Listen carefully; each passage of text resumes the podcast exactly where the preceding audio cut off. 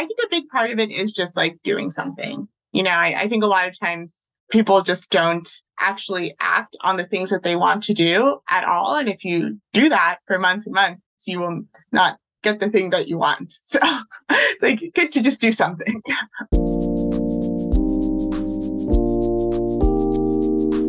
Hello, hello, everyone. Welcome to the It's a Material World podcast. I'm your host, Puneet, and joining me today is my co-host, David. What's new, David? How's it going? Not too much. Just got back from vacation, which was nice. Took a week off, which was very relaxing, and spent time with family. So decided to get back into things. What about you? Did not take a vacation. I think that's coming up later in the year. But yeah, exciting stuff happening. I think I'll be potentially moving soon. So just a lot, a lot to think about and a lot to consider as I get the moving process started. So I think we can just get right into the episode. We basically talked about e-textiles and soft circuits with uh, Madison Maxey, um, who's the founder and C E O of Loomia. And I wanted to hear your thoughts on kind of highlights, your favorite aspects of the episode, what to look forward to. Yeah, I uh, really like talking to her about the vision of smart textiles and what she thinks that will occur within the next five to ten years, but more specifically talking about some of these novel applications and novel materials that struggle to almost scale at first due to lack of intrigue or even like knowledge of the material system, and how she's trying to create interest, create like knowledge so that people know that these materials are out there, then people will buy it, and then she can make more and scale it to a more easily attainable price. And so we had a slight chicken or egg discussion. And basically her key expert insight is if you just get more money, you can scale anything, which I thought was very uh, succinctly put. But uh, I, I really enjoyed hearing about her vision for scaling new novel materials and what it could be used for in the future. And I loved kind of the applications she was talking about. One of them was like medical wearables or apparel or even smart beds, you know, just coming from that medical device background. That was particularly fascinating, but I also liked her discussion on kind of the automotive interiors side of things and how there's kind of a range, right, from in the flexible electronic space, you know, super rigid, robust, all the way to like very, very soft and flexible. There's kind of that range. And so the processing and the applications kind of differs between where you're at in that range. And so it was very interesting to hear what exactly these soft circuits can be used for in automotive interiors, as well as the medical space as a whole. And then kind of my final really highlight from the episode is just the advice that she shared, you know, from her entrepreneurial background. How do you, how do you start that company? You know, how do you like go about the day to day? How do you balance that organization and that planning with also just kind of taking action and really just moving the needle each and every day? So that was that was a really cool discussion towards the end of the episode. We we talked about a lot, a lot of interesting tidbits and takeaways there. So without further ado, let's get into it. Hello, everyone. Today, I'm pleased to welcome this week's guest, Madison Maxey, founder and C E O of Loomia, a company centered around the manufacturing of flexible circuitry for smart textiles. Madison has an extremely unique background ranging from three D printing and design internships to her work in entrepreneurship and textile circuitry. She founded Loomia in twenty fourteen after studying design at Parsons School of Design for a semester before earning her bachelor's and M S c from Stanford. She has been recognized for her work in Forbes thirty under thirty, as a TED speaker, and as a Thiel fellow, as well as many other accolades. Madison, thank you so much for joining us today. We're excited to talk to you. Yeah, I'm happy to be here. Thanks for having me. I'm super excited for this discussion, and maybe we can start by just defining some of your innovations and specifically regarding soft circuits and, and circuit boards. So can you just describe what these electronics would be used for and the applications in which they're particularly like applicable, where traditional like circuits may may not be good enough for those types of applications? Yeah, yeah, absolutely. So, you know, we we call what we make an e-textile or an electronic textile. And I think when people hear the word textile, they automatically think of clothes, they think of fashion, and they want to know when they can buy like a light-up shirt. But in general, you know, I say that our technology or these novel kinds of electronics solve electromechanical problems. So basically what that means is that if you are trying to make a product that has some electrical function, but also has some sort of mechanical requirements beyond just, you know, having the circuit sit in a plastic box, then these new kinds of circuit form factors are really useful. And most of the time, there is no electromechanical problem for clothing. So when it comes to the applications where people are already kind of combining electronics and textiles together and need more performance, that tends to be places like automotive interiors or medical wearables and healthcare products. You can even think of things like smart beds for hospitals, or you know, you can think of things like soft robotics, where you might need to have a very flexible circuit underneath something like a silicone film. So there are lots of different applications, but they tend to be places where electronics and soft materials are already meeting. And that can sometimes be a little unexpected for people, I think.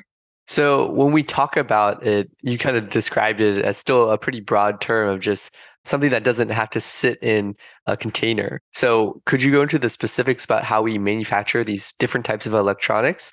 And maybe since there's such a large range, some of the common form factors versus traditional electronics. Yeah, but there are lots of different ways to make these. So I think that that's sort of what's really interesting about this space right now, is that people are trying different techniques and they're kind of competing in terms of what's going to be the best. Standard circuits are generally etched, and that's sort of the, the state of the art. And then next from there, I would say there's printed electronics. That's printing something on like a polyester sheet. But when it comes to making more electronic textiles or these very flexible circuits, you generally want to print them on T P U, uh, thermoplastic polyurethane. And that has a whole bunch of challenges, because suddenly you're printing ink on this stretchy, flexible, floppy thing. The surface isn't completely flat, and you get different kinds of outcomes from your electronics than you do when you print on something like polyester, which is a little bit more known. Other techniques that people do are more on the textile side. That can be things like knitting conductive threads into structures, or weaving conductive threads into structures. The kind that, that we do, we call it a conductive mesh. So we take sort of a unique, you know, mesh-based approach to making our circuits. And so, yeah, it really just depends on, on what somebody needs performance-wise, what they need skill-wise, what they might choose in terms of the technology. But I think right now where the industry is, is that it's still open to new processes.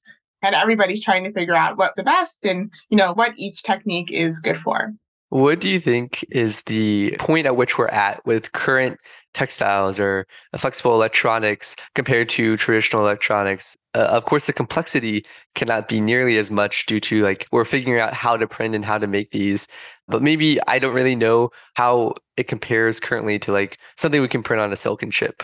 Yeah, yeah, definitely. So I, I think generally these, like one of the biggest differences, at least with the technology that we make, and I think for some of the more textile-based approaches, is the pitch.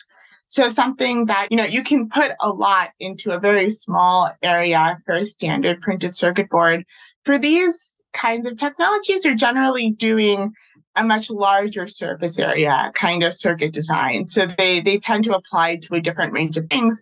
You know, compared to what you can print on a silicon chip, it's nowhere near that level of like sophistication or or density.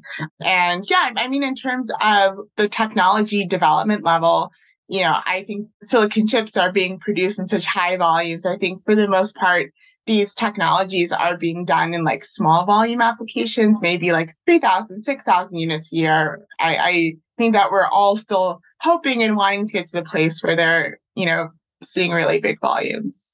So then can you maybe give more context to the the use cases, both in maybe the upcoming short term versus the long term? I know you talked about like automotive interiors versus like smart beds. What are these e-textiles commonly used in now? And then what could they potentially be used in in the future if we're kind of looking out versus looking right now? Yeah, it, it also depends a lot on the technique that you're using. So, for example, knit e-textiles, as far as I know, aren't really used in automotive interiors very often. That tends to be more of like the printed solutions.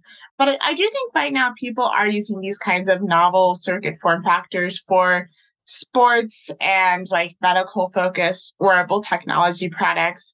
I think that they're also used a little bit for automotive, but they're, because the cycle so long to produce something in the automotive space to get into a car, a lot of them are still in development. They're not actually on the market yet.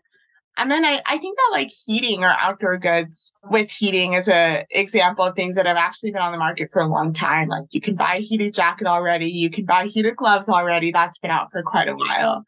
Yeah, I mean, in terms of where things are going, what I hope for and what makes me excited about this space is that I hope that designers and engineers will see these materials as a tool in their product design toolbox. So right now, a lot of products, you know, you think, oh, if we have some electronics, we're going to put them in a little box on the product. Like that's sort of the design rule. And I hope that with these new kinds of materials, product designers will think, oh, maybe instead of putting the user interface in a little plastic box, I can put it on the fabric of the product itself. You know, I can kind of like build it in and integrate it better into the product that we're building. And so, yeah, I, I hope that that will be something that we'll see for the future. So speaking of design, it seems like one of a pivotal or key experience in your career was your Autodesk experience, and kind of that's a three D design company. So I was just wondering, how has that experience, that work there, connected you with your current career path and what you're doing at Loomia? I was at Autodesk twice. Once I had a three D printing internship there, and then once I had an artist residency back. And the residency to me was just incredibly inspiring. There were all these people there mixing together art and or like design and incredible technical skills. And it, it gave me a sense of what it means to be like excellent at your work. You know, I would see somebody who was maybe like ten or twenty years my senior, just producing something beautiful, like flawless, using these technical tools. So, you know, they would like program something or three D model something or use a C N C file that they developed using like parametric design techniques and make something just really cool. And it made me want to do better work. You know, I was like, I, I also want to be able to do that quality of work someday. And then when I did my uh, three D printing internship, my manager was also kind of this, he was a mechanical engineer, but he did a lot of design work and just had really interesting ideas. And my project was, you know, something that I thought was like very creative and a novel use of the tool. So I, I think it had a big impact on me for showing these kind of intersection places between design and engineering and how they can really feed one another. You know, in some cases, if you want to make really interesting design work, it helps to know some engineering. And, you know, on the other hand, if you want to make amazing, thoughtfully engineered products that people actually want to use, it helps to know some design. So uh, that was a time that I look back on very fondly. You also had an experience where your name's with Forbes thirty under thirty, and you mentioned in that interview that you have used materials like chip memory alloys and conductive ink for smart garments. What you're saying is it helps to know design, and so these are specifically useful when we're talking about making very novel, very interesting, very useful applications. However, they're very expensive.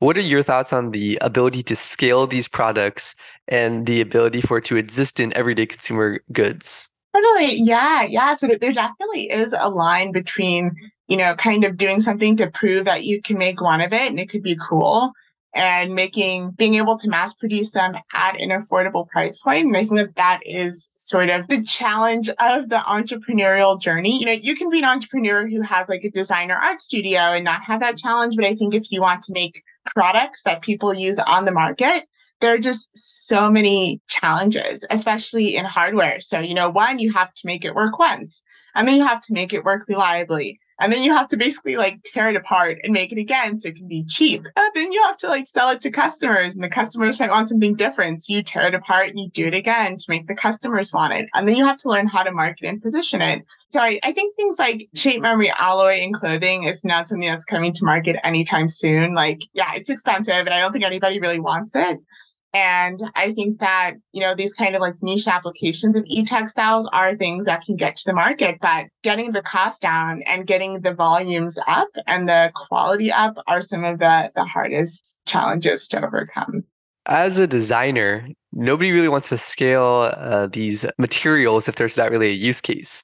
But as a designer, if you make a use case and there's not an ability to scale, then it was kind of not wasted, but not a great design because now it can't be used for everyday consumption.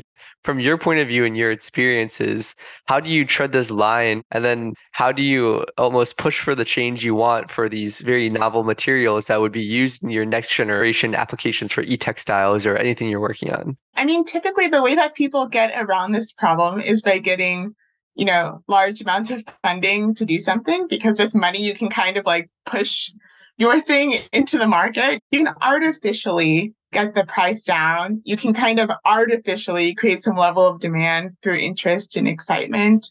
That's one technique. And I think like the other technique is just doing like very iterative development and process. You know, it's like we do a lot of customer-based work. So it's like we have a customer who requests X and they're willing to pay for X. So we adjust our technology to give them what they want. And that gives us more information to then maybe make the technology, you know, more affordable or understand a use case better or something like that. So it's kind of like by working with customers, you take these small steps to better understand where the needs are in the market and how you can best feed those needs and how they work specifically with what you have. So, you know, I, I think it's a slow, iterative process. And I think that's one of the biggest things about, you know, like when you read autobiographies of somebody like James Dyson, who started off, you know, who makes made sold vacuum cleaners, but it was all based on like a core technology innovation. It really took him a long time to have commercial success there. And I think that these things just do take a long time because of this kind of issue that that you're mentioning, where it's like a chicken or the egg problem. So Madison, I'm curious, like more about, I would love to learn more about kind of that market researcher, you talking to those customers. Do they come and find you? Do you find them? What does that look like? Maybe it's a mixture of both when you're trying to figure out your niche and your target applications and customers. Yeah, I mean, for the most part, we have customers who will reach out to us. Also, you know, if you're only operating your business on inbound, that's not a very good strategy. So, you know, we also sometimes do outbound strategies and try and get ourselves out there as well. But yeah, generally the customers will come with like some idea of their application.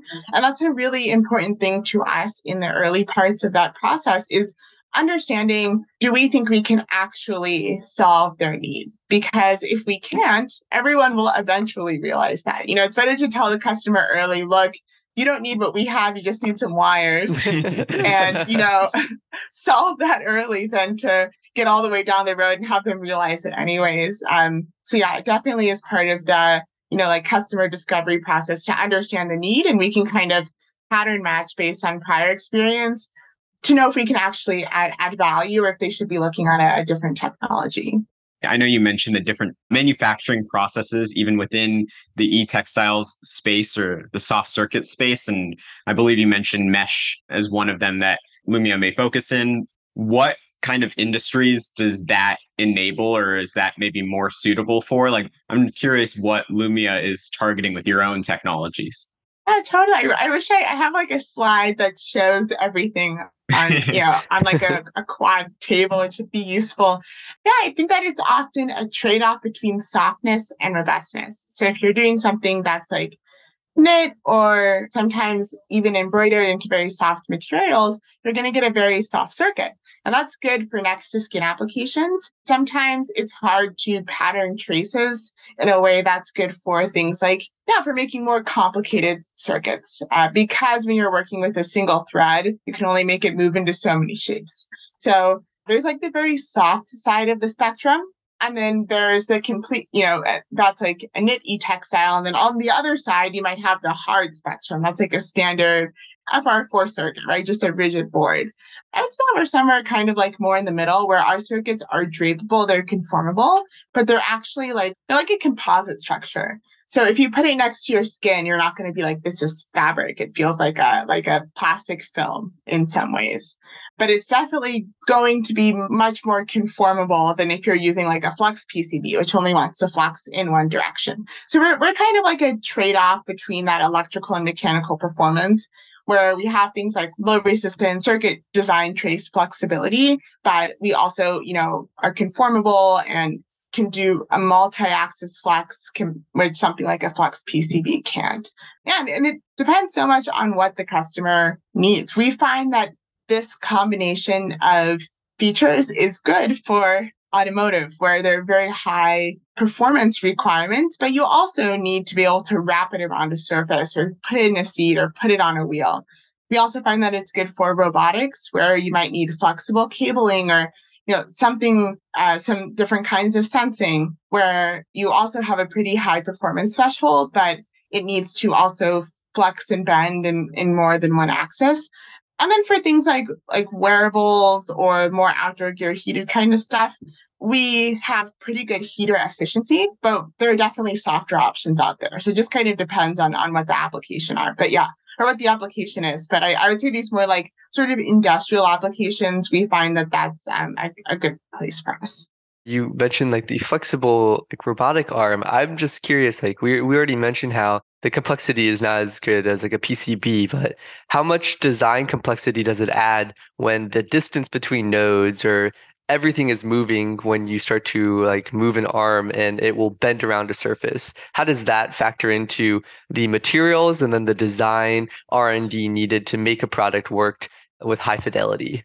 Yeah, and that there's a lot of design R and D that needed, that's needed. It also depends on, on the flexibility, or sorry, on the application. So if you're just doing like cabling and the cabling needs to flex and bend, that's much, you know, it's a much smaller set of problems than if you're trying to do like pressure matrices or a set of pressure sensors that have to curve round surfaces. Because each time that sensor gets bent, you might get a false reading. So how do you avoid the false readings but keep the sensitivity high? Does that become a firmware hardware challenge that you solve, or is it something that we can solve in the sensor itself? So, you know, it depends a lot on what the functionality on what the functionality is in terms of like how complicated it is to have these kinds of moving surfaces. Well, in terms of the uh, wearable technology that you mentioned, especially for wearable clothing, I imagine one concern from consumers is that you're wearing electronics basically, and it could get very hot or it could do all sorts of things. How do you see the sentiment in your customers? And maybe as a designer and as a creator of these flexible electronics, what are your thoughts on it? And what do you want to convey to the consumer to let them know it's safe? We mostly don't work on those kinds of applications. But I think that the important thing is that most products that are getting all the way to the consumer level have gone through some sort of certification or testing. Like most electronics that you have that are sold in the U S have gone through F C C testing and like some kind of U L testing, maybe for the battery. And once you put electronics in clothing, it's also going to go through, you know, a similar level of rigor to get to you on the market. So, you know, if you trust that your phone is going to be safe or that your toaster is going to be safe, you know, these things are also going to go through a level of testing to make sure that they are safe. And I think on top of that, you know, the only applications where I think it's really worth the cost that it requires to add electronics into something that you wear, like some kind of garment, is that the need is really high. So, if, you know, if it's a medical device or if it's some sort of like special training garment, then you're wearing it for a reason. You're not just like wearing it for fun. And I think that that's also kind of a helpful reminder that it's like it should be performing, it should be doing something for you as a useful, meaningful device, which is why you're wearing it. You know, I think that if your choice is, you know, maybe I can wear this normal shirt or my special wearable technology shirt today, but my wearable technology shirt might have some risks, that's one thing. But if it's like I need to monitor my heart at all times and I can either wear this series of like sticky electrodes that are complicated and I have to rip off all the time to shower, I can wear this smart shirt. You know, they both kind of have the same electrical risk, but the smart shirt's going to be much easier and more comfortable for you to wear. Totally makes sense. So I know you mentioned the automotive interior applications and how that might be something that Loomia uh, may be focusing on in, in the long term. And I was just curious what exactly that entails. I know you mentioned steering wheels, right? Or, or seating. What could flexible electronics or soft circuits in particularly be used for? Is, is it like sensing something? And if so, what is it sensing, whether it's a steering wheel or seating? Yeah, of course. Of course, there, there's, I want to be careful because there's some stuff that I, I can't talk about in too much detail. But I think like one thought process to you know, kind of consider is that right now a lot is changing in cars. And so, you know, more electric vehicles are coming onto the road. And, you know, your standard car gets warmed up. The interior for a normal car is warmed by running air over the engine. So, you know, it's a combustion engine, but combustion generates heat. The air is warmed up. It warms the cabin. You're warm. You know, everybody's happy.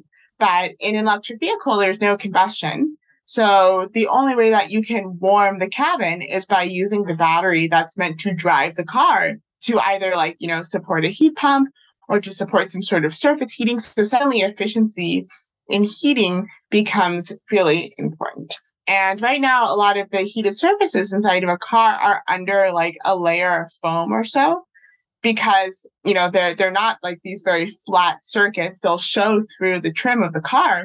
And so you're basically like wasting a bunch of energy heating up the foam to then heat up the person. And if you could use some of these novel materials to get closer to the trim, you can heat people up faster with less energy, which means you have more battery for driving the car. So they tend to be these kinds of like engineering marginal improvements, right? You're like, this would be ten percent better for our car. We can save five percent more range, and that's exciting to us. They tend to be like those kinds of things in the automotive space. I know you can't get into too much detail, but in, broadly speaking, how different are the materials that you're using for that type of application versus maybe some other company working on those, like that medical wearables application? I know you mentioned kind of like T P U, thermoplastic polyurethane, is one of them, but we'd just love to hear more. Yeah, for, for us, our like the core technology that we use is just about the same for any of those applications. The main thing that I think is different is the trim. So we put our circuits underneath the trim. In automotive, that tends to be things like polyurethane-based leather or standard leathers, some thicker cloth materials potentially.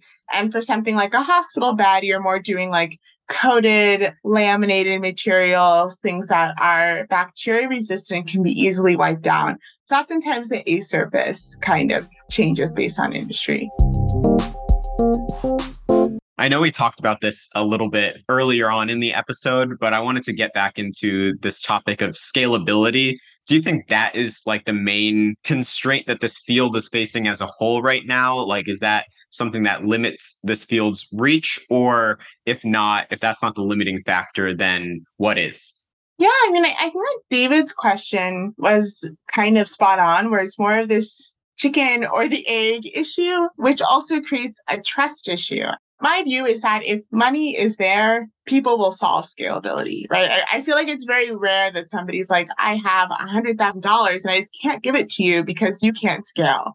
You know, generally, it's like you'll kind of solve it if there's money on the table, in my opinion. And, and you know, the a lot of this is like materials engineering. Some is like materials science, where you're doing a lot of low-level development, but most of the time, you know, we're not inventing things that are really that complicated. I think that there's a lot of ways to scale it. It's like a lot of iteration and testing for, for the most part.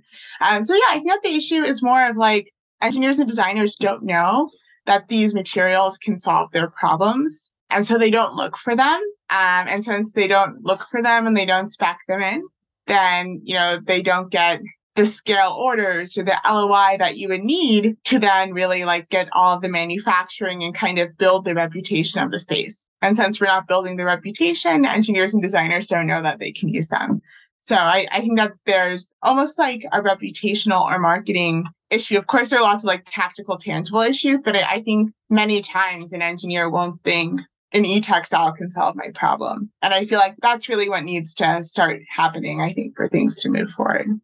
Let's say that things do start to move forward. What do you envision the impact of your technology having in five to ten years? Maybe as more interest in, you can build up more of the scalability. What what does like a perfect scenario look like for you guys? No, I'm kind of rooting for everyone in this e-textile space. I hope that all of our stuff will. So yeah, I think for us, we're very excited about the idea of our technology making products or being part of products that people really love. And when you think of something like Gore-Tex, right, they make a waterproof, breathable film. The, the company W. L. Gore has like a million different products, and some of them are like life-saving, but I would say that Gore-Tex itself is not a life-saving material. But when people go camping, they're like, wow, I'm not sweaty. but I'm also not wet, like wet from the rain kind of thing. And that that's nice. Like that's a product that people love. So I would love to see our technology used and like really thoughtfully designed, like functional products that people enjoy using. And to me, that would feel like like we accomplished the mission. Do you see that time frame that David mentioned, like that five to ten years being something where that vision is accomplished, or is that something that, I know it just constantly evolves over time, but you mentioned like automotives, there's a there's a longer development time, same with aerospace. So I'm just curious with the soft circuits industry, what that development timeline looks like. Is enough time to see that start to happen, because there are also some like very simple products, like, you know, so, some of these companies who make heated therapeutic back wraps sell like millions of heated back wraps every year. And I think that is using, like, I would say a version of an e-textile. It's a wire sewn to a piece of felt, but it kind of limits the design of the product because of how it's done currently. So, I mean, I, I think that there are some like low hanging fruit kind of opportunities. They don't have to be in a car, you know, it could be like a much better, sleeker, more thoughtful version of a heated back wrap. And that would also be very exciting. So I think, I think that's feasible within, you know, five to ten years. So I know you've had such a diverse set of experiences with your career, um, and I would just love to hear if there's any specific piece of advice that you've received or anything you would want to share with our audience, like advice that you've received that drives you or has stuck with you as particularly inspiring. And that's maybe how I would love to wrap up this episode, is you sharing any advice for our audience. I feel like I'm not far enough along to give advice that I know works. You know, it's like, if you just do this, it will work. I, I, but um, I do think that generally taking this mentality of like, how do you eat an elephant one bite at a time is pretty helpful for most things professionally, especially if you have like ambitious, uh, I think for entrepreneurship, it's very helpful. But especially if you have like ambitious design or engineering projects that you want to work on, it's like, you know, every day you take a bite, and that's how you, that's how you make progress. And it sounds very simple, but I think that that's sort of what I've kept in mind through this entire time. And, you know, that's how anything happens, like small pieces of progress over a very long period of time. So that's what I would, that's what I would share. So this is just, I guess, a final question based on that piece of advice. But when you say take one bite at a time, there to me seems like there's a balance of going ahead and taking action, right? Versus also kind of planning out those steps to a certain extent. You can't plan out everything, but maybe just l- laying it all out, organizing it helps kind of get it all out of your head. You know, at least that's how I think of bigger projects. So how do you balance that at Loomia or in your past experiences, like the planning aspect versus just kind of jumping in and and taking that first step? Yeah, I mean, when I started Loomia, I honestly did not have a very good plan. And I regret that. I wish I would have had a better plan, but I didn't really know what I was doing. So So, you know, you just kind of get started. I mean, I, I try and balance it out much better these days, where it's like, okay, if I want to start a new initiative, I generally start by trying to like sketch out the concept. And then I, I really like to use Gantt charts. So it's like, okay, if I think that this thing could be done in six months, let me sketch that out on a Gantt chart step by step and see if it happens in six months. And then when I realize that it doesn't fit, it's like, okay, maybe it will take twelve months. And then once I kind of have an idea of the things that I'll need to do along the way and what I might need to make something happen, then it's like, okay, each day I will look at this Gantt chart and be like, my task for this week is this. Let me just try and do a little bit towards that task and see if I can get a little bit closer to making it happen. So there, there definitely is kind of like a planning part. I also um, listened to a podcast recently that I really enjoyed with like Seth Godin, the marketer, which is different from product development, but it's just like each day, if you can push yourself to do the hard thing, that is where you will make progress, right? So I think within that, you know, take a bite each day, it's like, okay, what is the thing that is going to be high value that I may not necessarily feel like doing? And let's try and do that. And if I do that, that's enough for the day. That's fine. And so I guess there are like different parts of that of that idea. But yeah, I, I think a big part of it is just like doing something. You know, I, I think a lot of times people just don't actually act on the things that they want to do at all. And if you do that for months and months, you will not get the thing that you want. So it's like good to just do something. Absolutely. Yeah. I love that. It's like, uh, what task can you accomplish today that moves the needle? And then on the flip side, if you continue to do that day in and day out, then you'll definitely see progress over the long term. So I love that, Madison. Thank you so much for, for joining us today and just sharing your experiences and sharing more insights about the world of soft circuits. We really appreciate it. Yeah, it's my pleasure. Thanks for having me. As a materials engineer, we can make an impact in nearly every single industry. But with that versatility comes a lot of options to choose from. So if you have no idea which position or industry is right for you, you're not alone. I've been there, I've done that. But just for a moment, imagine narrowing down your ideal role and company within the week. Imagine being able to secure your dream offer without having to apply to hundreds of job openings. Our online course, M S E Academy, includes video testimonials, resumes, interview prep, and mentorship from materials engineers who have been in your shoes. We also connect our members with companies and industry professionals in our expansive network to help accelerate your job search process as much as possible. To learn more and get started, simply click the link in the show notes below. And if you enroll within the next twenty-four hours, we'll add three bonus career-related resources. I hope to see you there.